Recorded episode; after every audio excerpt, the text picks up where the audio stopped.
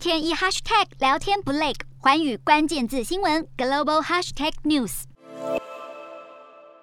随着全球逐渐解封，办公室重新开放，加上来自微软视讯平台的竞争加剧，美国视讯软体公司 Zoom 第一季没能维持疫情期间的三位数成长，上季营收增加百分之十二，跟去年同期相比，增幅是历来最低。有分析师不看好 Zoom 的长期展望，不过 Zoom 近来积极开发新产品，并将重心转向企业客户。尽管成长放缓，本季展望还是优于市场预期，加上全年获利看佳，二十三号盘后股价劲扬超过百分之四。不过科技股整体大环境的前景还是相当不乐观。像是社交媒体平台 Snapchat 母公司 Snap 就预告本季获利将低于先前财测目标。Snap 原先预期第二季营收将比去年同期成长百分之二十到二十五，已经比分析师预期的还要低。没想到二十三号发布财测预警，坦言本季营收成长无法达标。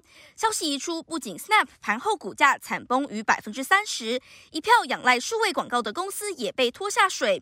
Meta 盘后交易重摔百分之七。推特和 Google 母公司 Alphabet 也下跌超过百分之三，显示数位广告势力版图面临大洗牌。